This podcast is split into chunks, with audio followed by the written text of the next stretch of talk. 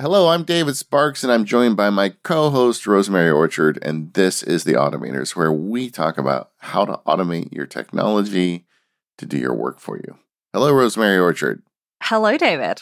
Uh, shall we shall we tell the listeners about how the leaves are out to get me, or shall we go back to one of the best guests that we've had on Automators and just talk to him?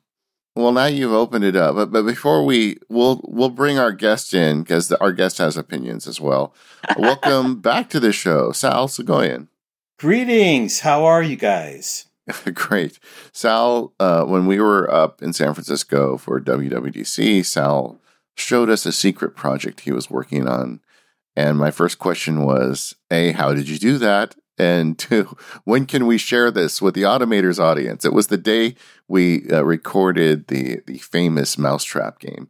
And uh, gang, we can now share something with you that is very exciting and special. Sal has combined Mac with iPad to create amazing automation. We're going to talk about it today. But but since Rose raised the specter of her her nemesis, which is apparently leaves. what happened to you now, Rose? Well, for everybody who didn't know, uh, I broke my ankle at WWDC. I was on a scooter. I hit a leaf. The leaf shredded. Uh, I attempted to do a very crazy stunt and ended it with a broken ankle. Um, this time, I was leaving work last week. There were no scooters involved. There were two of my feet and a lot of leaves, and I slipped and fell, and I've now got two stitches, unfortunately. But the good news is, as of recording, they should be coming out tomorrow. So uh, no, no major damage, and most importantly, none of my technology was damaged, which allows me to keep on automating. I, I'm imagining in the forum there will be a new thread about shoe recommendations for Rose. Well, somebody already suggested that they should buy me a leaf blower, so I don't know. A, a cordless one that can just take it with you everywhere you go and just yeah. blow leaves in front of you. It's like a jetpack, only you know, yeah. not as cool. Except you would go backwards, or, or uh, attach a uh, one of those sweeper brooms, you know, to to your belt buckle. So everywhere you walk, you're just sweeping right in front of you. Well, I mean, let's see if we can automate this any better. Uh, suggestions are welcome in the forums. Well, Sal, welcome back to the show. Um, uh, for the listeners who don't know Sal, he was uh, one of the prime movers behind AppleScript and Otto the Automator at Apple for many years. Uh, he's not with Apple now, which means we get to talk to him and see all the cool automation he's making on the outside. And, and just as always, welcome back. Thank you so much for having me on your show. I love your podcast. And I'm so grateful that uh, you guys make such a huge contribution to the automation community. Thank you for that. We, uh, we, we, uh, all of us are standing on your shoulders to a certain extent with all the great work you've done over the years, and and like you were guest number one on this show, and the microphone is always available for you when you have something new to show. And today is one of those examples. So um, let me just tell you what I saw as a um, as a friend uh, when I went over to your house and saw what you were doing, so the listeners can get an idea. And gang, we've got videos, and Sal's got a website, and he's even going to have some downloadable scripts for you, so you're going to be able to do all this at home. But so I'm, I'm over at his house. We're we're playing Mousetrap. He's like, "Hey, let me show you something. You got a minute?" I'm like, "Of course." Sal says, "I want to show you something. I want to see it." Right. Mm-hmm. So we go down into the Bat Cave, and he's got his laptop sitting there, and he uh, he's got an iPad next to it, and he pushes a button, and the iPad lights up with like a control center for the Mac. It's got a rows of applications, it's got rows of setting commands, and he taps something on the glass of his iPad, and things start happening on his Mac. And even better, uh, there's a, a button there for Keynote. He taps Keynote. It opens up the Keynote app on the Mac, and then the iPad completely reconfigures itself as a Keynote control panel. So you can see all the things, create a new slide, change a font, whatever you need to do in Keynote, you can do it by tapping a button on your iPad. So, how did you do that? it's all magic. it's contextually sensitive. I mean, it's it's an it's an amazingly powerful way to use an iPad with a Mac because it, you know, when you open Keynote, you get your iPad turns into the Keynote support device, and then when you open Pages, it turns into the Pages uh, support device. And uh, this is something that users can customize. They can lay out the buttons the way they want, and they put in the apps the way they want. And and I it never occurred to me the way you did it. It's kind of ingenious. So I guess we should start sharing some of the magic tricks. It's all based upon the tremendous work that the accessibility team at Apple has done. Uh, a lot of people are aware of what they do, more so on, on iOS. But if you really dig into the uh, level of integration that they have, it's tremendous amount of, of really high quality and helpful tools that they've put in place. And one of which is they have something called the accessibility keyboard. And using that, it creates a floating panel window that you can position on your Mac. Or in this case, if you're using uh, like a Luna display module, you can position it over on your iPad. And when you tap on the particular keys, they respond.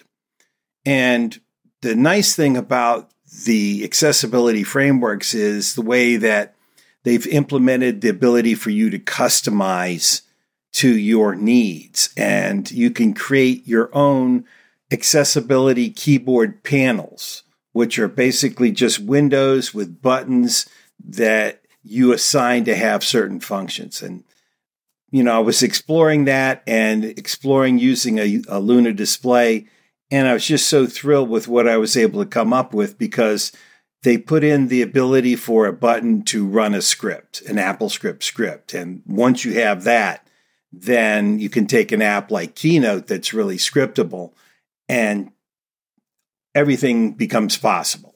Yeah, you've got to really peel this onion because you get to the accessibility pane on your Mac.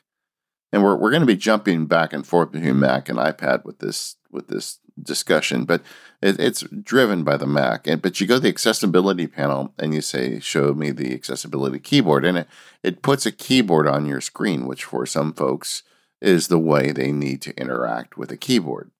Um, but the the bit that goes beyond it is you can make custom keyboards in that accessibility panel and that that's the magic really because what you did what what he did was he created a custom keyboard and then you can lay out the buttons any way you want and it kind of it is very automation friendly because once you create a button like i can put a button on the screen that says OmniFocus and then uh, I can make that a button that has the word OmniFocus, or I can I can grab the icon and put it in there as the I- OmniFocus icon.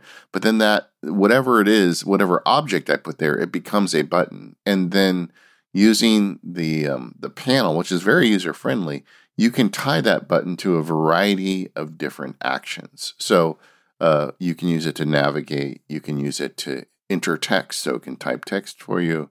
It can open an application which is how you know he had that panel that across the top like all the different apps you just tap the app icon and it jumps to the app you can open the application there but you can also run system events um, you can you know you can they have a thing called dwell which i'll have you explain later but you know and most importantly for automation you can run an AppleScript based on that button so if you can visualize it you can use this custom keyboard creator to lay out a keyboard full of buttons that you like. Like I'm going to make one on OmniFocus because mm-hmm. there's all this OmniFocus JavaScript stuff coming out.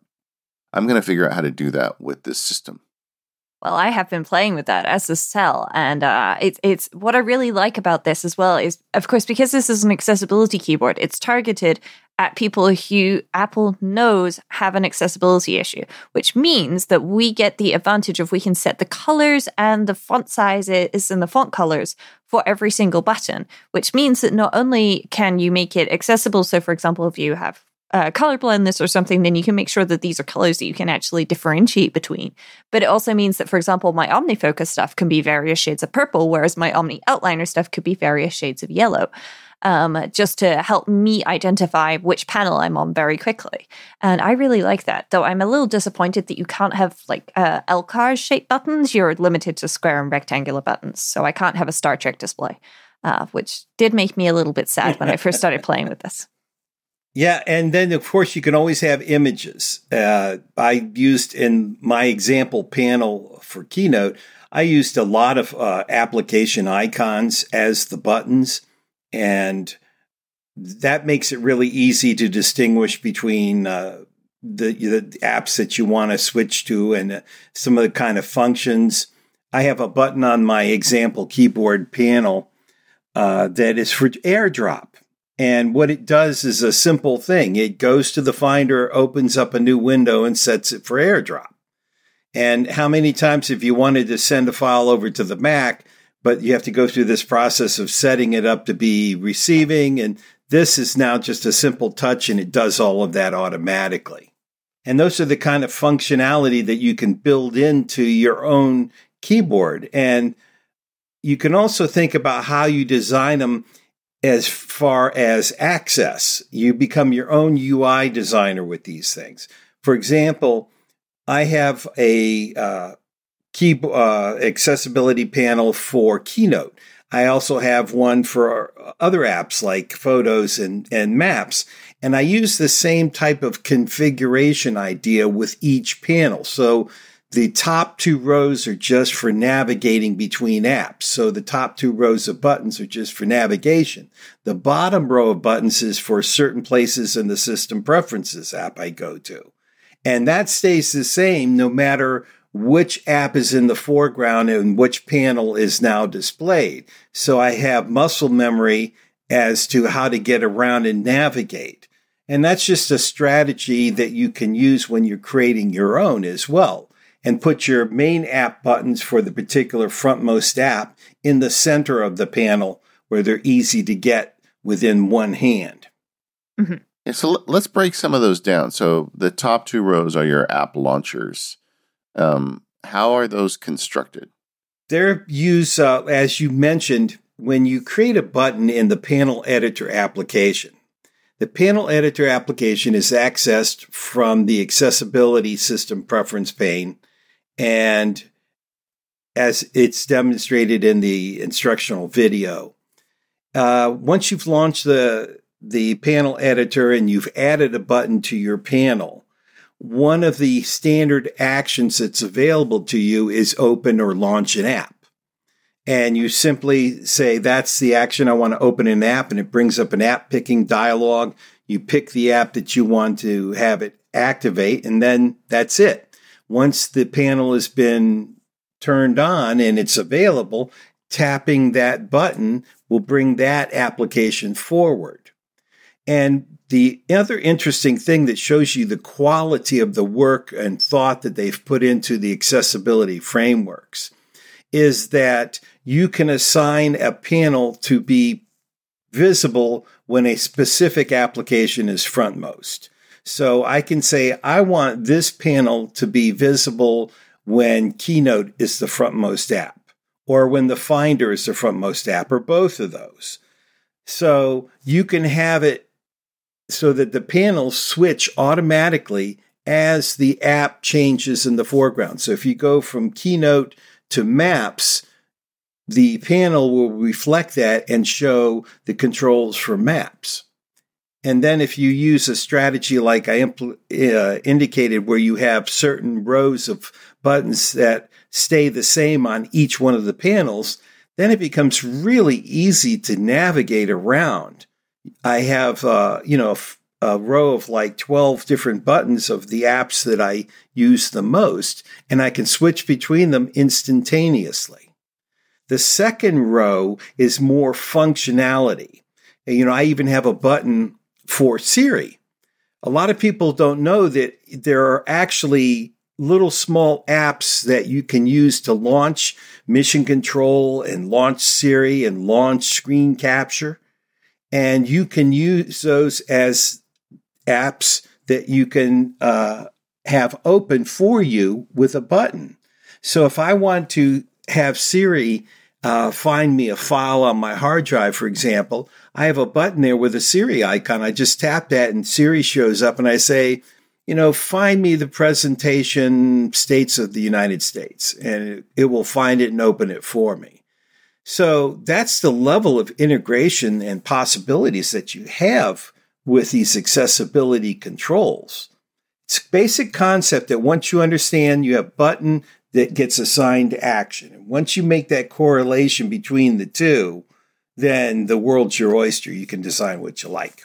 Yeah, and the uh, thing, a couple points I'd add to that is number one that you once you understand the contextual sensitivity of them, you can make it respond to whatever app you're working in. So when you're in OmniFocus, your OmniFocus tools show up. When you're in Apple Mail, your Mail tools show up. So so that like really opens the world up for you.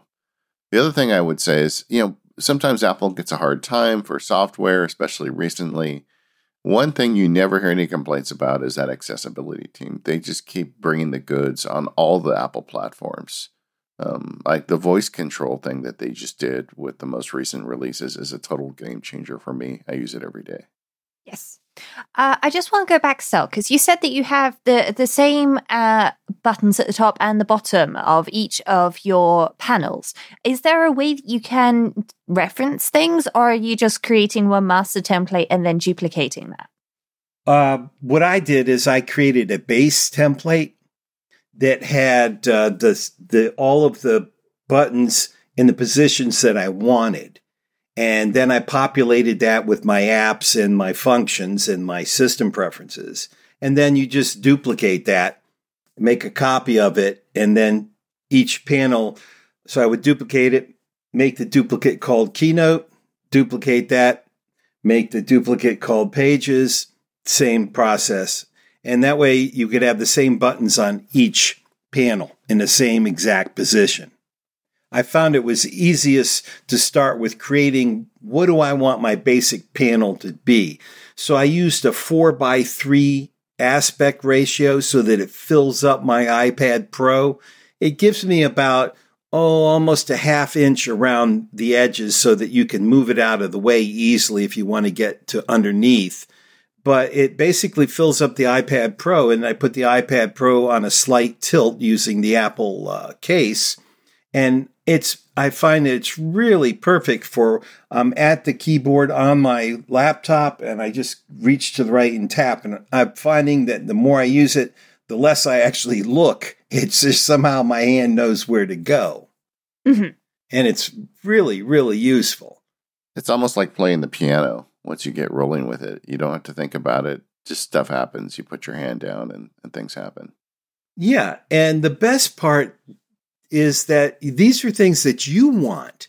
You don't have to hope that the developer makes a button to does whatever you like. You can do it yourself and it looks the way you want and it's in the position you want. And if you want to change it, you can always add another one and you can add a button in your panel that will allow you to switch to another panel. So you can have contextual panels or versions of your panel that you can go between. So I could have three different panels that all deal with Keynote, but provide an entirely different set of buttons and, and things, and then switch between them if that's what you want to do. I'm, I'm, I'm just trying to think of all of the possible implications of this. Hmm, lots of ideas. This episode of The Automators is brought to you by Bottomless making reordering coffee based on your consumption easy. Get three months of free shipping in your first bag for just $10 by going to bottomless.com slash automators.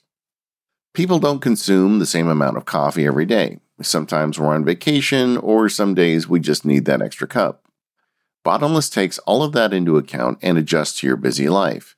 It reorders coffee for you based on your exact consumption so it arrives at the perfect time.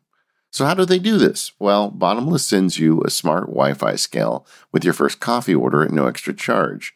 It tracks the weight of your coffee and reorders a new bag to arrive before you run out.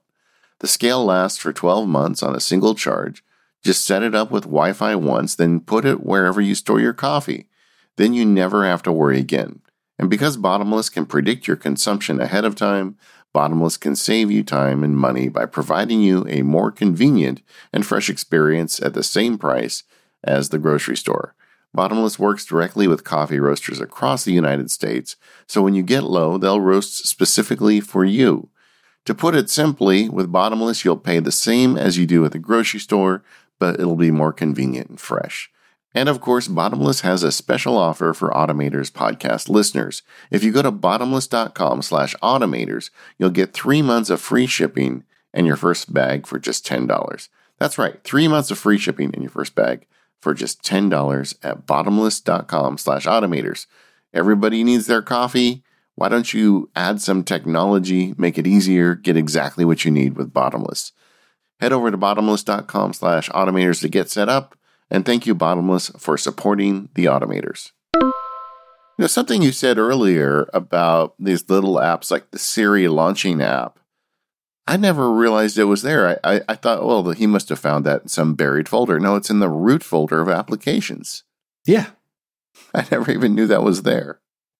They're designed just for this purpose. If you need to be able to launch that because of accessibility issues, there's a little app that will do that for you. And you can then take that and say, hey, that's going to be the app I want to open. Uh, this this is exciting because, of course, as well as opening apps, you know, it, we'll we'll come to the running scripts and so on in a bit. But you can also have buttons which um, do typing suggestions, which re- replicates mm-hmm. the touch bar, if I'm understanding correctly. So on the touch bar, when you're typing, it can come up with typing suggestions, just like iOS. Um, and so for people that don't have uh, a machine with a with a touch bar on, so for example, the new MacBook Air or an iMac or a Mac Mini, uh, you can have those typing suggestions. That hmm. This offers, of course, even more options if that's something that you want. And of course, you can only have it show in the certain applications. So, for example, the writing applications, but maybe not, I don't know, Keynote, where you rarely need those. Well, actually, if you uh, you can have one of the actions of a button to be insert text. So if you have something like a copyright notice or something like what David does as as a legal professional, you can have buttons that will insert text in the current text field. You can also have the contents of the current text field show in your panel window and edit it there. And if you use the standard accessibility keyboard, you can input on your iPad into your Mac and then go switch right back to the panel that you're working from. Yeah, on the theme of key presses, you can also do a key press. So any command yes. that's in the application, like, you know, um, was it My fingers know was it Command Shift D to send an email. I have to look at the keyboard, but the uh, that's send an email. You can say do a key press Command Shift D and send an email, or if you've got a command that's in your menu bar but doesn't have a keyboard shortcut attached to it, you can use the keyboard preferences pane to create a keyboard shortcut for it, and then you can go ahead and access it through this mechanism, so you can have a button for it on your iPad. Yeah, any keyboard combinations that you want, you can s- store in as a button on these panels. It's really remarkable the level of detail that they've provided. And if you think about, if we take this example of the Keynote keyboard uh, accessibility panel, it, it's amazing how much functionality is there. And for example, one of the things I noticed is when I create a slide, I apply a transition to it. Applying a transition, I go tap. I just applied the transition I want, like dissolve. And then I have two columns of time increments. Everything from, you know, quarter second, half second, three quarters, one second, 1.25, etc. And then I go tap and I've assigned the time. I can also say whether it's going to be on click or automatically and any kind of delay that I want. So I can set a slide up. I can change its master and assign its transition in about two seconds. It's yeah. r- remarkable. And I don't have to, you know, go through the interface on Keynote and pop this up and do this or whatever. It's just bip, bip, it's done. I can insert a new slide, change its master, assign a dura- uh, transition and a duration in two seconds. And I just checked. That takes like seven clicks, assuming that you get everything right the first time, because you tap, you click add slide, then you select your slide master, and then Yeah. you select animate. You have to switch to the animate Yeah. tab if you're not already in it. Then you have to choose your transition. Then you have to set your transition, set um, the duration, and set your if it's on click or uh, automatically. That that's a lot of clicks versus a couple of taps. And if you set up your defaults right, then you which you of course can do with this then maybe you actually don't need any of that because you can have one button that inserts a new slide with your preferred master with your preferred transition done exactly. What I uh, figured out was my common denominator. I had insert slide at current selection or append slide to the end. And then I would just do insert and would put a blank and then tap the master I want. And then it's still selected and then hit the, dur- the transition, then hit the duration. And you just go pop, pop, pop, and you're done. Of course, like you said, you could take all of that and put that all on one button.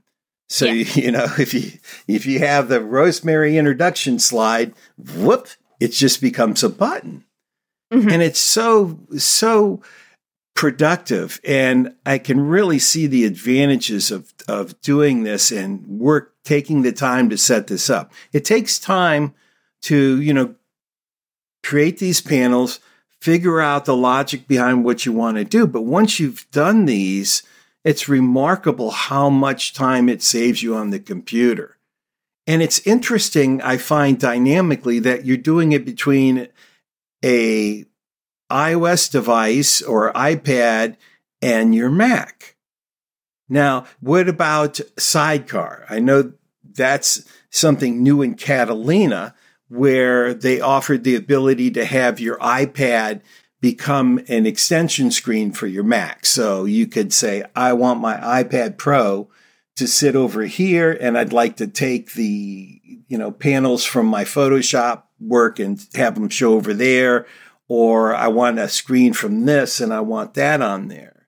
And so uh, Sidecar has that ability to offer you that. But the problem is, is that Sidecar only allows you to interact with your connected I- iPad via an Apple Pencil or a two finger swipe for navigating a column of data. And unfortunately, they don't support touch. So you can't use your finger as a touch. And that means you can't, you know, hit a button. And I can understand why they limited that because they probably don't want to frustrate people that would want to start using their finger to hit the file menu and trying to navigate all of that. That, you know, they're not ready to expose that kind of stuff. So they've disabled it. But it does limit what you can do using Sidecar. And that's why I was so impressed with the folks at Luna Display that they've implemented touch and you can have multi-touch interactions and still do everything else that you wanted to do with the device. I, I'm really pleased with that and it's been quite responsive and fast.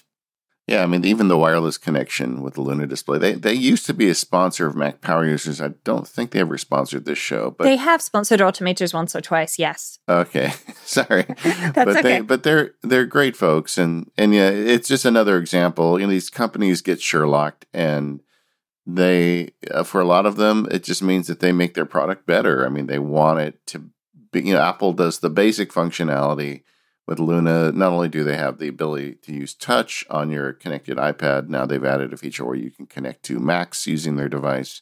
So you can see that they're they're still pushing forward, and I'm I'm glad to hear that. I think they're going to be very pleased with uh, this.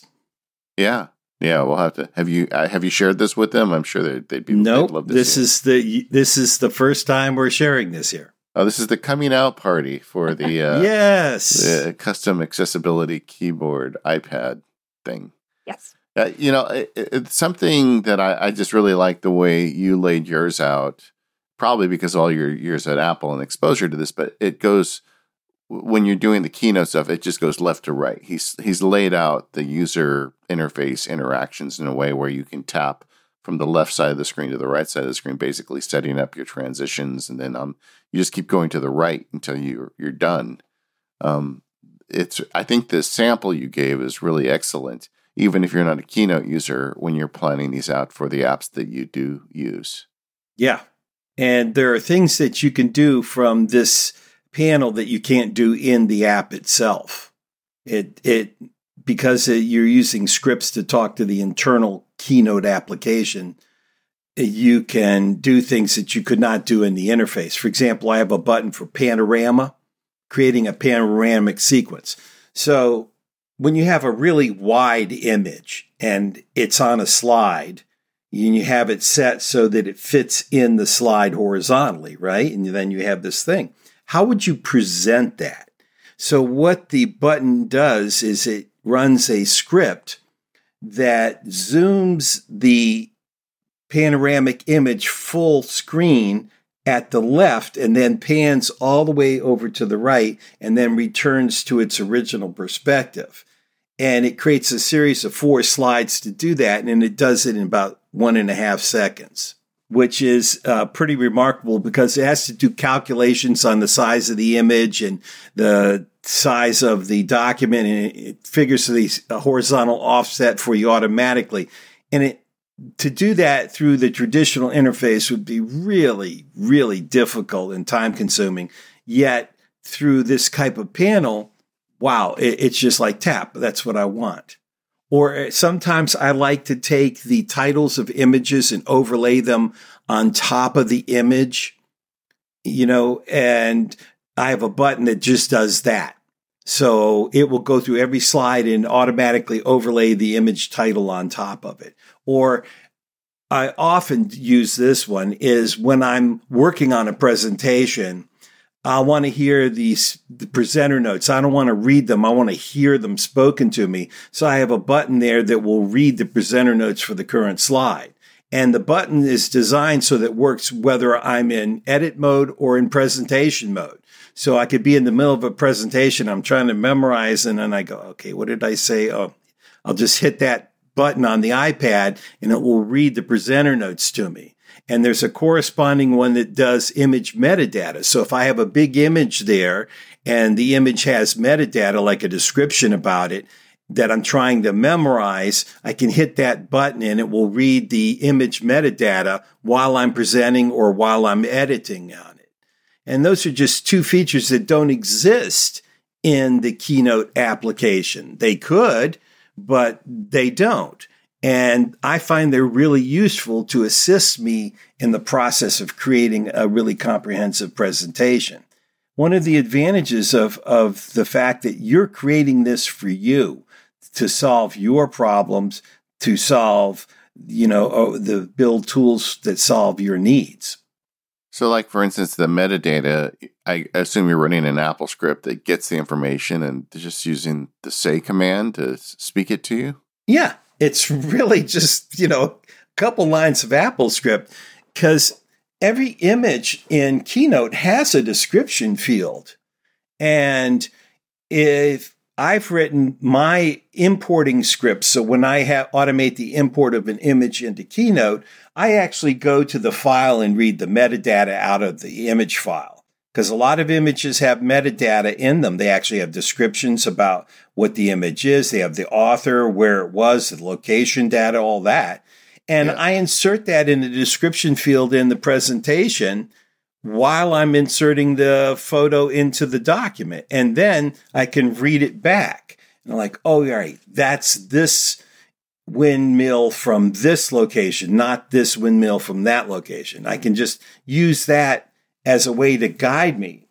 It's tremendous potential here, and it's only limited by what it is you need it to do for you.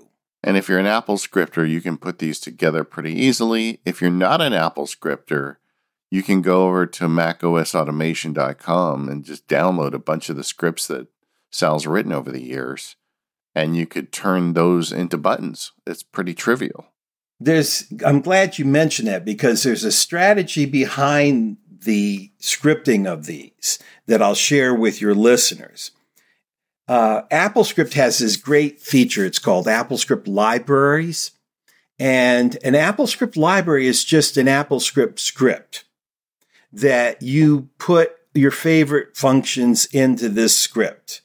And then you save that script and you put it in the script libraries folder in your user library folder.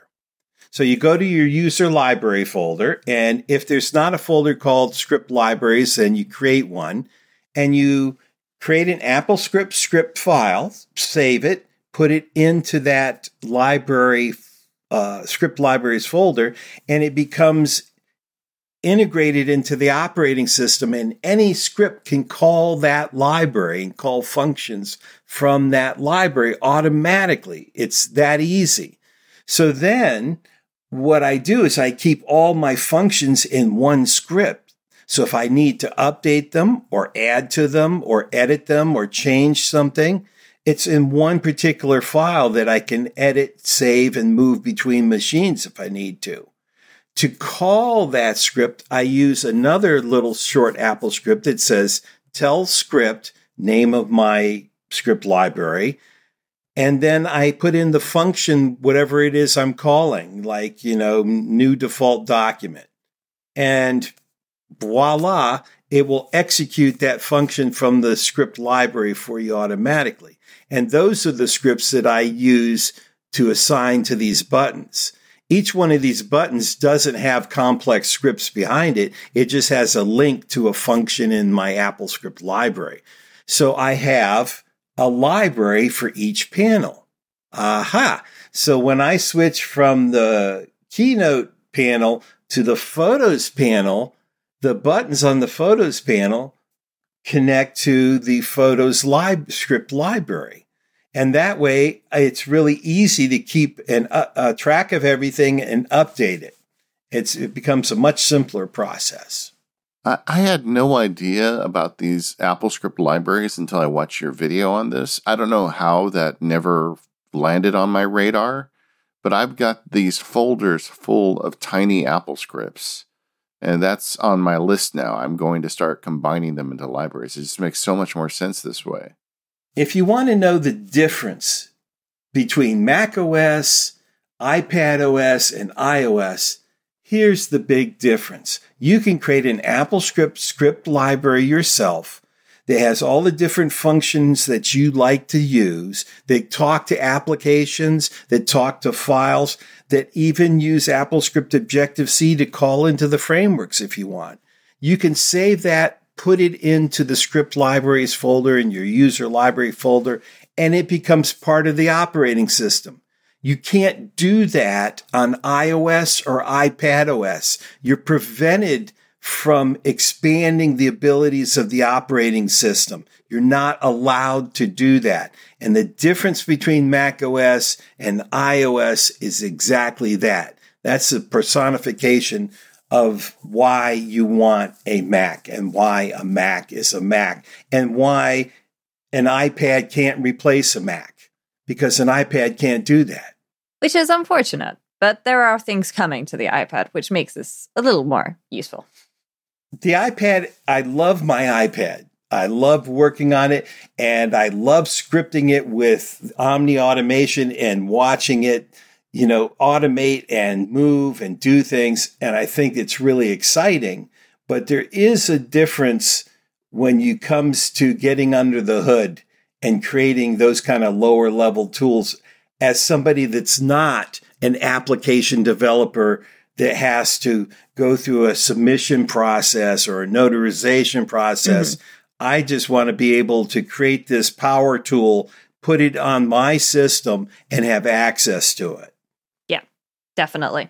It's really good that all of this is available to us. And I should just point out as well, uh, we, we did talk about sidecar earlier which is a possibility uh, but this works in mojave as well because i've been i have not mm-hmm. upgraded mm-hmm. uh, my mac yet um, or any of my macs um, because i'm a little nervous about some things breaking so and i've been playing with this in mojave today and i am very excited to see that it's working because I think I'll have at least one machine running Mojave for at least a few more months.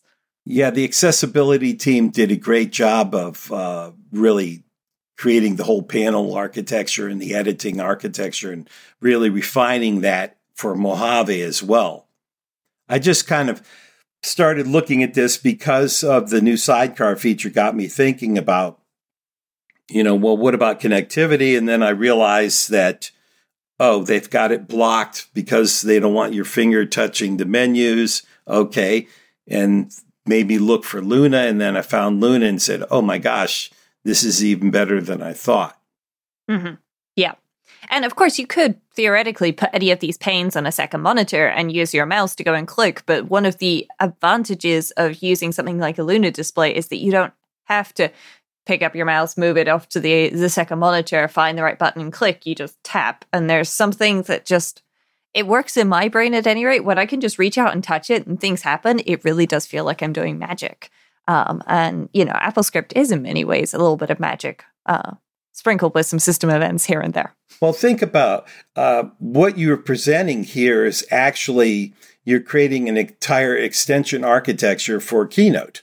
So this would have to be extensions that were put into Keynote, written, signed, notarized to be able to do each one of these little functions. They'd have to be added into the application and then they'd have to figure out some kind of way to expose those to a UI thing the fact that this is so lightweight yet so powerful is the real distinguishing factor here.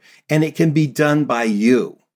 You don't mm-hmm. have to be a programmer. You don't have to open up Xcode. You don't have to submit something. This is you're creating an accessibility tool that helps you and it's for use on your machine. It's just remarkable that you can do this. And I totally encourage everybody to, you know, try this out even with a simple panel, just follow the instructional video, try it out and see if it works for you, if there's things you can do, and create these tools yourself. Because really, that's what automation's about, isn't it? Yeah, it's all about diving in and getting your own hands dirty and playing with it. And it's just such a nice complement because the iPad has this gorgeous screen and it's just it's something that you're used to touching, you know. And uh, we we hear people speculating about a touchscreen Mac, but this gives you the advantage of a touchscreen combined with a Mac. It's it's a very interesting concept, and um, there is a learning curve to putting this together. But if you're listening to the show, you can figure it out. And uh, we've got Sal made a 35 minute video explaining how he did it, so you can watch the whole thing. Um, this is not stuff, this is not super difficult. I mean, for the basics of just getting something running where you can jump between apps and add a few buttons for keyboard shortcuts, it's it's ridiculously simple. You know, I think the hardest part then is just figuring out how you're going to lay out the screen. Mm-hmm. But once you start adding AppleScript, it just adds so much more power. Definitely.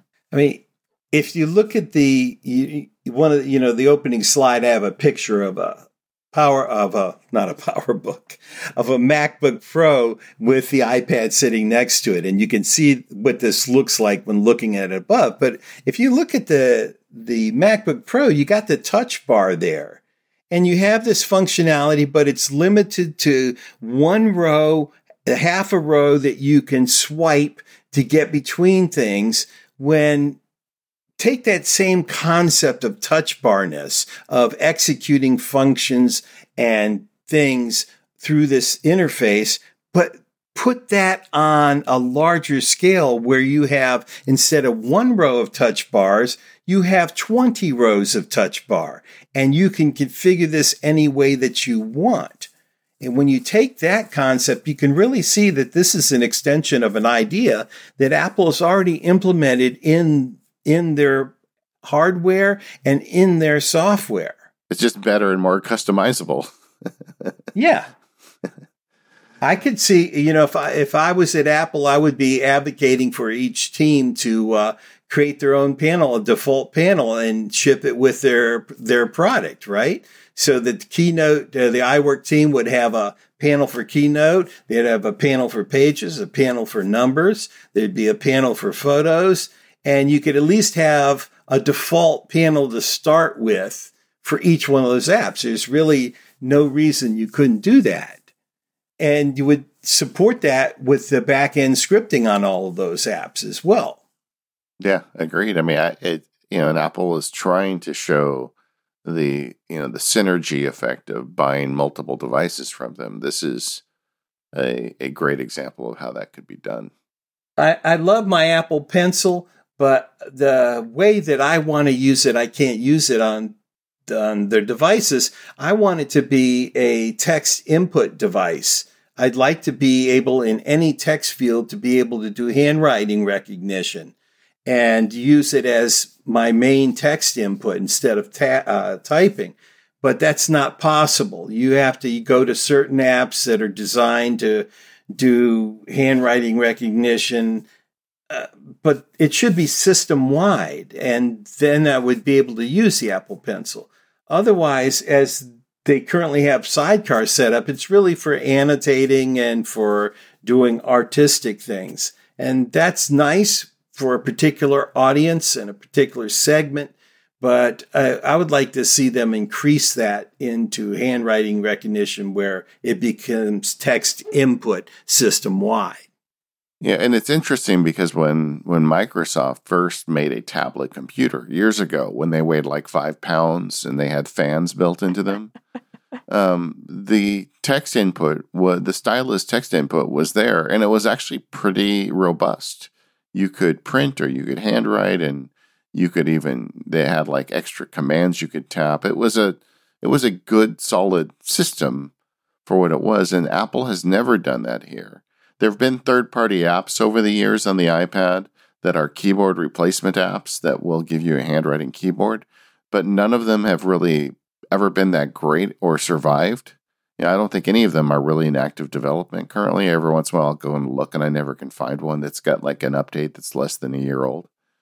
And um, and this is something really that needs to be built into the operating system can't understand the logic behind not implementing it because they have the code for doing that. That's just part of the operating system. And it, I think at one time they actually shared that code with Microsoft when they made the original agreement and Microsoft invested in Apple. I think they were sharing some of the handwriting code. That was yeah. actually Apple code that they were working on together. So I, I, know they have the abilities to do that. Why they haven't exposed it at a system level, I'm not quite sure. I think it would make iPads even more uh, useful than they are already. Do you think it's the the Newton stigma? You know, it's like everybody doesn't want to be saying they're making another Newton so badly that they're not going to put handwriting in the iPad.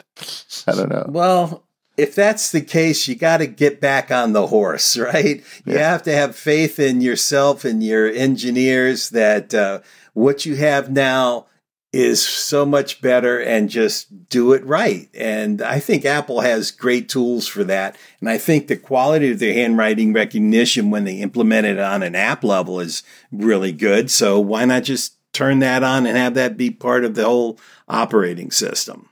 Yeah, I agree. I think it'd be great to be able to pull the Apple Pencil and just right across the bottom of the screen and have the text show up. Hey, the next time you guys have Tim on, you could ask him that question. Yeah. Well, it, we, he was going to be on today, but we canceled him because you were coming. So. Yeah, definitely. Much more important guest.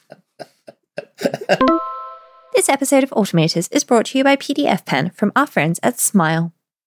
PDF Pen 11 is the ultimate tool for editing PDFs on the Mac. It's macOS Catalina ready, so you'll still be able to view and edit your PDFs when you take that Catalina plunge. And PDF Pen for iPad and iPhone supports iOS 13 and iPadOS 13. That includes dark mode, multiple windows, and more. You could even use your iPad or iPhone to scan documents directly into PDF Pen on your Mac. It is super slick. And if you're looking for a way to make PDF forms, you need PDF Pen Pro. To learn more about PDF Pen and PDF Pen Pro, go to smilesoftware.com slash podcast. If you do any work with PDFs, you need PDF Pen go to smilesoftware.com slash podcast and check it out. Our thanks to PDF Pen for their support of this show and Relay FM. You know, something we haven't really talked about, but, but I am interested in, and, and I just kind of wanted to point out that you did with this, is all these system events. I think that's really cool and something I wouldn't have thought of myself. But your bottom two rows is all just standard system event stuff that you'd be doing on your Mac. You mean system preferences, the bottom row? Yeah. Yeah. Oh, yeah. How many times you go to system preferences, you want to go to a specific tab in a specific preference? Well, you can do that with AppleScript. The System Preferences app has a very small scripting dictionary where you set the current pane. And you, each pane has an ID that you can get by just asking for what's the ID of the current pane. And you say, set the current pane to uh, pane ID and then the name of it, like com.apple.privacy, right? And yeah. it will automatically switch. And then you have these things called anchors, which represent tabs or specific views. So you can say reveal anchor uh, keyboard of uh, current pane, and it will do that. So you can have one line that goes to the pane that you want, and then one line that reveals the anchor of that pane. So those are all very short AppleScript scripts that really save a lot of time. When I want to go to sharing preferences, you don't want to have to open up the app. You just tap it, it brings the app forward, goes right to where you need to be. Or if you want to go to privacy or to startup disk or, you know, displays, but it's just a simple thing. See, and the challenge for a lot of us is just discoverability of that. Like I uh I've spent a lot of time doing Apple scripts, read your book, went to your course, mm-hmm. but I wasn't aware that you could get to a specific pane. And I knew there was a way to get to system preference. I didn't know you can get to a specific pane until you just told us. Yeah. And specific tab in a pane. Yeah. I mean, we need to definitely get um, this information out. Now, now you're going to share some of these scripts um, once you get all this put together, right? Yes. I'd, I'd like to, my intention is to share the the, at least the keynote library that I'm using here and the scripts that trigger it so you can see how uh, this is done. And everybody is welcome to take that and use it and expand it and edit it and do those kind of things. There's a lot more in that library than I've exposed here. Uh, and some of it is really does some very powerful things, and some of it's pretty just functional but I'll try to clean it up and make it organized looking so sure. that normal people can read it and say, oh, I didn't know you could do that. But in the uh, instructional video where I talk about uh, script libraries, I have three different, for example, in my example window, I have three different functions for creating a new Keynote presentation. One is create default. The other is create default with certain dimensions and the other is create a specific template with a certain dimensions. And each one of those can be called with a single line of AppleScript, and you pass in, like, if I want a specific template with a certain dimension, I will call this function and say gradient and then 1920 by 1080. And it does all the work of creating the presentation, zooming it up to fill the screen, and setting it ready to edit. And it's just a simple call. So that library has a lot of those kind of things in it that I find quite useful. And and that allow, allows to kind of spelunk through your code to come up yeah. with our own ideas. It just shows that, you know, when you have a technology like AppleScript behind this, how much value having the ability to control applications through scripts brings. You know, and not having a system wide scripting language on iOS has really limited some of the things you, that you can do.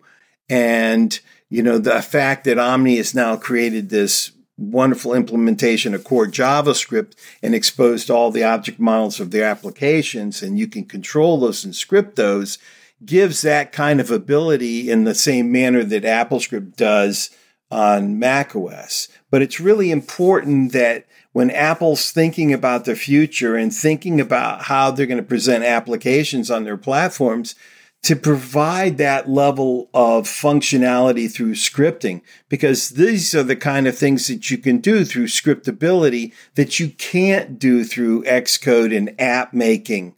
It's not possible to create this through an app. Yeah. This only is possible through scripting. And it's imperative that Apple keep uh, supporting scripting technologies on their platforms and to expose the application's abilities in a fine grained detail so that people can do what they want to do with those apps. Because I used to do a lot of coding as a kid, and I was sometimes I get the bug and I'll you know build a tip calculator in Xcode just to prove to myself I can still do it. But for me, the power of time spent learning this stuff is not making an app. You know, I was just I just saw Ken Case recently from the Omni Group, and I said every time I think I might want to spend a little bit more time getting better at Xcode, I just read your release notes. And these are the best programmers in the business. I mean, the people at Omni. And I read all the bugs they have to fix with every new release. And I'm thinking, the best in the business still struggle with this stuff. But where is my bang for my buck? For me, it's taking all the hard work of people at Omni and all the other app developers and combining it to make it work better and faster for me, whether it's two apps talking to each other or like Sal did with these Apple scripts, pulling more features out of Keynote than actually are built into it. And that's something anybody can do with a little bit of investment of time. Definitely. And uh, this actually uh, brings to mind something that I was experimenting with today. I have a fairly large library of Keyboard Maestro macros, and I didn't have time when I was playing with this um, today to to really convert all of those to Apple scripts. Some of them probably should be Apple scripts. Most of them can be Apple scripts.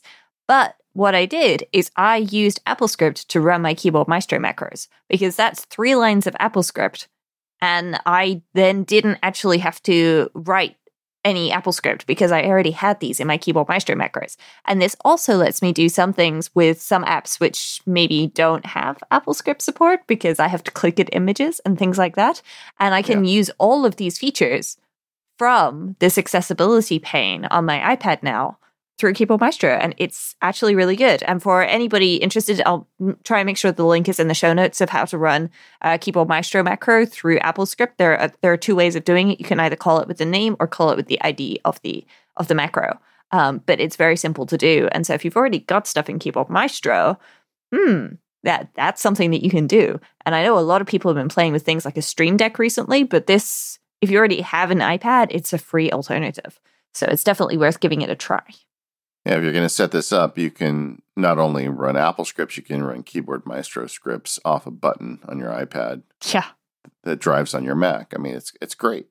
And the the nice thing about that is you get the contextual sensitivity. So you can say when I open pages, give me all my Keyboard Maestro pages scripts or my text writing scripts, and then suddenly your iPad reformats itself to give you those buttons. Whereas when you go over to numbers, you get a different set of buttons.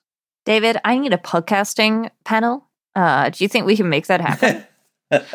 you know, that's a, that's actually not a bad idea. I because, mean, because you could. yeah, we we have all these things that we're doing while we're podcasting. You know, like add this link to the show notes, or you know, make it make a note of this edit point. This is all stuff that could be done by AppleScript because I think Audio Hijack has uh, AppleScript support, and a lot of the other apps that we do have at the very least APIs that we could connect to. Wahahaha. Yeah, we need we need something that can grab a timestamp out of our various recording apps and drop it in with a button. I, I'm I'm thinking about it. It's hmm. all unfolding as I have foreseen. yes, grand well, puppet I mean, master of automation. I approve. But but you know everybody listening to this has an app. I mean maybe they don't make a podcast, but they spend a bunch of time in spreadsheets or whatever. Mm-hmm. You know, um, Mm-hmm. And they have things they do in the app that they do every day that are certainly subject to automation. And you set something up like this, and you're good to go. I mean, it does take a little while to get it set. I think the learning curve is a little steep the first time you make it, but if you download the samples, Sal's already done the hard work. You just start duplicating his sample and customizing it to your own fit. And then it's just a question of literally drawing a button and attaching a script or a command. Like a keyboard, a keyboard command's a great example. You create a new button, and then you can label the button or make it an icon, and then you tap the button to uh, to add an action to it, and say type a keyboard command, and then Command P. You know, now you've added a print button to whatever you're working on. So it's just not that hard to do this. You know, David, that's a great, uh, great use case. If you just think about organizing your keyboard shortcuts, right? How many keyboard shortcuts do you have in a program like Logic or in Photoshop or InDesign, right? Where you can have all of those. If all of a sudden, instead of having to remember the keyboard shortcut, it became a single button on the iPad just using that one feature alone of being able to uh, simulate keystrokes and have that be the action for the button you create on your panel, you can have all of the special shortcuts available in a visual format on your iPad so that you never have to actually remember what is the keyboard shortcut. Is it shift option command two, blah, blah. You don't worry about it. You just take spend some time and you can build up your own library of keyboard shortcut representations. Yeah. Or an even more basic is just an app launcher. You know, you create yeah. buttons for your apps and then you can always go get the icons. Um, uh, ways to get the icons, you can go on a Google Images search, they're almost all there, or you can just go into the applications, right click on it and and pull it out. Or in fact, I wrote one of the first AppleScripts I ever wrote years ago in your class was an AppleScript to pull the uh, the application icon out of the resources file. Yeah. There's so many ways to do this stuff. So what you're telling me, David, is that you can script creating these buttons with scripts. Yeah, I guess I'd have to sit and think about it for a minute, but I think you could. there we go. I, I, think we've we've reached peak automation here. Yeah. Uh, as a side note, automators, I don't recommend trying that one particular one at home unless you're feeling very adventurous. And when you've completed it, please share it in the forums because I'd really like that. Uh, but be, be careful. At, at one point, the humans become irrelevant and we're all screwed. yes. So automate with caution. But I think there's a lot of ideas that we can uh, we can use here. That was my goal is just to get people thinking about automation and thinking about ways to make their work easier and start using automation. Right. Exactly. This episode of The Automators is brought to you by FreshBooks, online invoicing made easy. Go to freshbooks.com slash automators to get started. If you're doing work for other people and you want to make getting paid easier, there's a simple solution. Just go to freshbooks.com slash automators. FreshBooks simplifies tasks like invoicing, tracking expenses, and getting paid online. FreshBooks has drastically reduced the time it takes for over 10 million people to deal with their paperwork. So I became a FreshBooks subscriber a few years ago because I was not getting my invoices out on time. I was trying to do this goofy thing with pages and a number spreadsheet, and I just wasn't keeping track. Switching to FreshBooks saved me money because people are now paying me on time and I don't have to worry about it. With FreshBooks, when you send an invoice, they can show you whether the client has seen it or not, which puts it into that guessing game as to whether or not they've even opened it. Also, FreshBook automates late payment email reminders so you can spend less time chasing payments and more time getting your work done. Now, if you're listening to this and not using FreshBooks yet, it's the time to try. FreshBooks is offering an unrestricted 30 day free trial to listeners of this show. There's no credit card required. All you have to do is go to freshbooks.com slash automators and start getting paid. Once again, that's freshbook.com slash automators and enter automators in the How Did You Hear About us section. We thank FreshBooks for their support of the automators and all of Relay FM. Well, Sal, you're not just figuring out how to turn our iPads into automation devices. I know that you've been working with the folks over at the Omni Group on coming up with automation for iOS in ways that's never been done before. And since we've got you here, I was wondering if you could kind of bring us up to speed on what's happening. It's really an exciting time uh, over at Omni. All of the core apps that they uh, use, uh, OmniGraffle, Omni Outliner, OmniPlan, and OmniFocus now are scriptable. OmniFocus is still in developmental, final, final developmental stages at this point, but the basic library of scriptability and functionality has been put in place. And it's quite remarkable that I can write a short JavaScript to automate something in OmniFocus and that that script works the same on my phone, on my iPad, and on my Mac. That's quite impressive, the work that that team has done.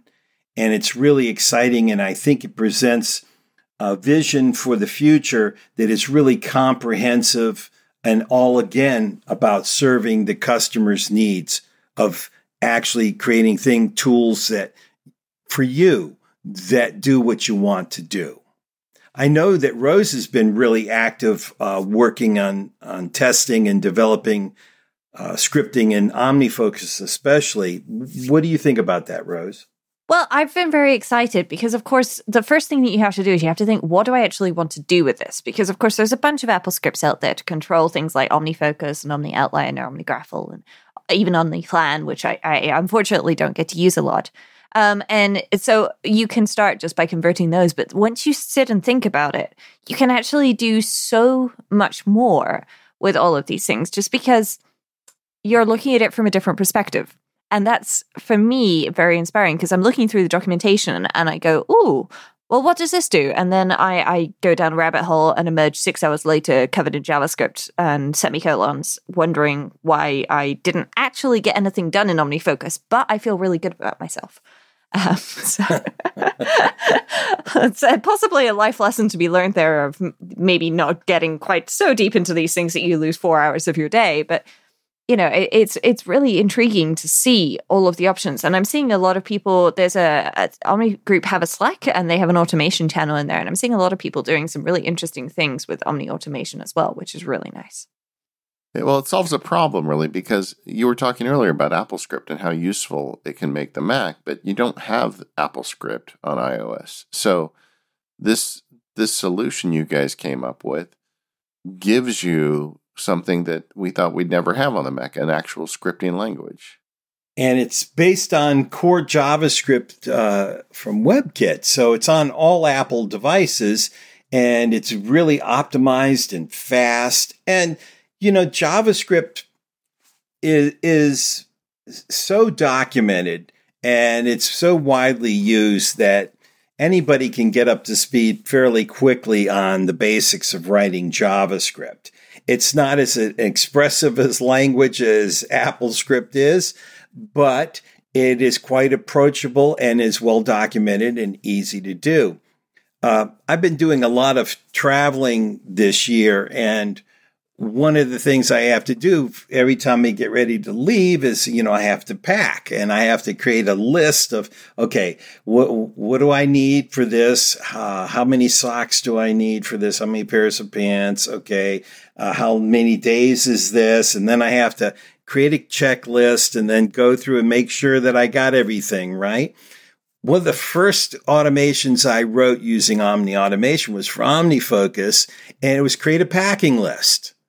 So it would create a new project that had uh, individual actions that were each item that I needed to pack. And then I implemented some of their uh, UI controls. So using Omni Automation, you can present uh, interfaces to the user like checkboxes or text input fields or pop up buttons and have the user enter some information. So I would have a little sheet come down that says, when's the start date? When's the return date? And then it would present uh, another interface uh, that showed you exactly uh, how many pairs of socks I needed to pack and give me, okay, did you get your toothbrush? Did you get everything else? And it would create an OmniFocus task or project that had my entire packing list. And since I started using that, I haven't forgotten anything. I've for every trip I've been on, I haven't forgotten my toothpaste yet. And it's been great. but there's an example of how you can use this technology in a really important way that, that makes your life easier. And the, the Omni automation uh, action plugin that I, I used, I put up on the Omni Automation website so other people can download and use. And you can install it on your device too. So you can have this on your iPhone or your iPad or your Mac if you want to use it on any one of those three. And it really proves the point that having scripting ubiquitous across all the different Apple platforms is really something that is worthwhile and it's a goal that that companies and Apple should should follow and should try to make a reality. Well, it's it's nice because like you said it works on all platforms. It's not just iOS. And to me, I feel like the OmniFocus stuff is is where it really pays off for me personally. I mean, with OmniGraffle, you can do a lot um, OmniOutliner, you've already done some great sample projects, but for task management, this is something that certainly needs automation. So I've been playing a lot more with scripts with Omni Outliner recently because I recently started uh, producing some videos for Screencast Online, which I'm really enjoying. And of course, me being an automator, I've automated as much of the process as I can so I can focus on the actual video production rather than the minutia of create a project in OmniFocus, etc., etc. Have to confess, I'm still creating the OmniFocus project with uh, shortcuts just because that's how I roll. Um, and I get a notification through um, Zapier with Pushcut, both of which have previously been sponsors of the show, full disclosure. Um, and then that runs a shortcut and that adds the, the, the tasks to my OmniFocus project and creates the project for me. Of course, I can change this. I probably will change this actually to be a, an OmniFocus script uh, in the future. But for the time being, what I am doing with OmniOutliner is uh, I import um, my initial idea dump from uh, MindNode into OmniOutliner. And I go through and I always have a couple of different columns in there. I've got uh, so uh, basically a recording script. It's not a script that I will read word for word, but it's specific things I want to make sure that I say while I'm recording that section. And then I have a recorded column. Um, and I also add a couple of uh, entries at the top for my intro and a couple of entries at the bottom for the outro. And I was doing this for the second time on a video and went, hang on a minute, I'm going to be doing this for every single video I do. I'm going to add the same columns, I'm going to add the same lines at the top, I'm going to add the same lines at the bottom, and the script for the intro and the outro are very, very similar every time. So I should probably put this all in a script. And I've done that with OmniOutliner.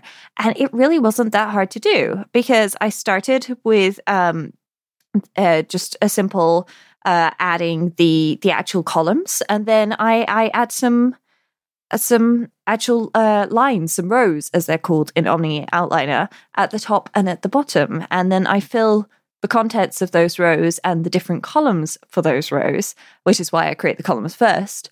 And that's it. Um, and it sounds possibly very complicated, but it's once you get the hang of it, it's not. It's very useful.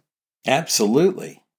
The more you dig into Omni automation, it's it's so rich because each one of those applications is first of all the type of application that just becomes indispensable. They do so much, and their scripting interface through Omni Automation is so rich. Like you said, Rose, you can get in and find yourself just exploring the scripting API, and you go, "Oh, what what would happen if I did that with this?" And then, "Oh, what would happen if I did that with this?" And next thing you know, you spent a couple hours creating little tools for yourself. And it's a lot of fun to explore omni automation. It's not a really a task. It's it's more uh, of a uh, exploration and a challenge, and just having fun. Plus, the community, the automation community for omni automation, I find is really helpful and expressive, and they come up with some great ideas, and everybody's always willing to share what they have. And I'm always amazed at some of the integration that they've been able to do with other applications like drafts. Right. And th- it's just remarkable the tools that they've created using JavaScript where they're communicating between all of these different applications and the Omni apps too, as well. It's just remarkable. It is. It really is. And I mean, I, I've, so you talked about your packing list earlier. I've created um, a whole action group for doing my packing lists and drafts, um, which I've been working on enhancing a little bit today as well, um, because that's, that's what I do in my spare time, apparently. Um, but the the other thing with all of the Omni automation stuff is they're using JavaScript. Well, Drafts also uses JavaScript, and Scriptable uses JavaScript. So if you start learning JavaScript for automation purposes, then suddenly instead of being able to automate just drafts, you can also use Scriptable. You can use four Omni Group apps and whatever other apps are, that are out there that can use JavaScript as well, because it's it's very similar. You it, like AppleScript, you need to read a library, but you can you can get kind of crazy with this stuff, and I, am enjoying possibly going a little too crazy, but uh, it's good fun. Well, I think the thing is, it's early days too. I mean, this was an idea that you guys had, what, about a year or two ago, and now it's starting to show up in the applications and something people can start using. So um, there is a lot to be explored out there. But as we start to figure it out, you're going to see obvious uses, I think, come out of these applications. And I'm I'm just so glad that that the Omni Group got to OmniFocus because that's the app I spend the most time in of all their mm-hmm. applications. And and I'm definitely going to be putting some of this JavaScript to use uh, as I kind of try and automate that further. Me too. Now I will put a plug in for uh, omni-automation.com, my website where I have yeah. a lot of examples uh, in detail about each one of the Omni applications, even the OmniFocus application. And a lot of the examples are clickable and installable. And in addition, I have a page that's called the Omni Automation Template Generators. And each app has its own page where you can just basically fill in some metadata, pick the type of action uh, input that you're going to have, like all selected tasks, for example, and it will create the action template for you that you can customize and fill in with your own code and install. So there's a lot of tools out there for Omni automation, and I encourage you to go visit that site. I, I definitely recommend it too. It's in the show notes already, so you're going to be able to go and check that out from the show notes. Sal, one question I had for you recently, because it used to historically was Mac OS X Automation, Mac OS 10 Automation.com. Now I believe is just Mac OS Automation.com. Yeah, they're an alias, so you can okay. use either one of them. Yeah, yeah. I, I said that re- on a recent show. Then when we finished, I'm like, I hope I send people to the right place. Well, either one of those you can go. Um, and we'll include links to the entire Sal Soghoian family of automation websites because yeah. uh, there, there's a whole group of websites you've got out there helping people get better at this stuff. Um, we've got links to this awesome iPad based automation keyboard for your Mac, and there's going to be videos and downloadable stuff in there. So if you were at all interested in this, I recommend you spend some time trying it. If you don't have the um, uh, the Luna display, you can do it with the uh, sidecar. It's just you got to use an Apple Pencil. It's not really as nice, to be honest with you. But if you just want to give it a try to see if it'll work, you can you can do it without a Luna display. But I suspect you're going to want to get a Luna display if you if you want to bring this into your daily workflow. But uh, we're going to have lots of websites in this one. Thank you so much, Sal. I I still love the crazy ideas you come up with and the way you make them work. Um, you are such a resource for our community, and, and thank you for everything you do. It's wonderful being part of the automation family, and I admire you guys so much for the work that you're doing to spreading the message. Thank you.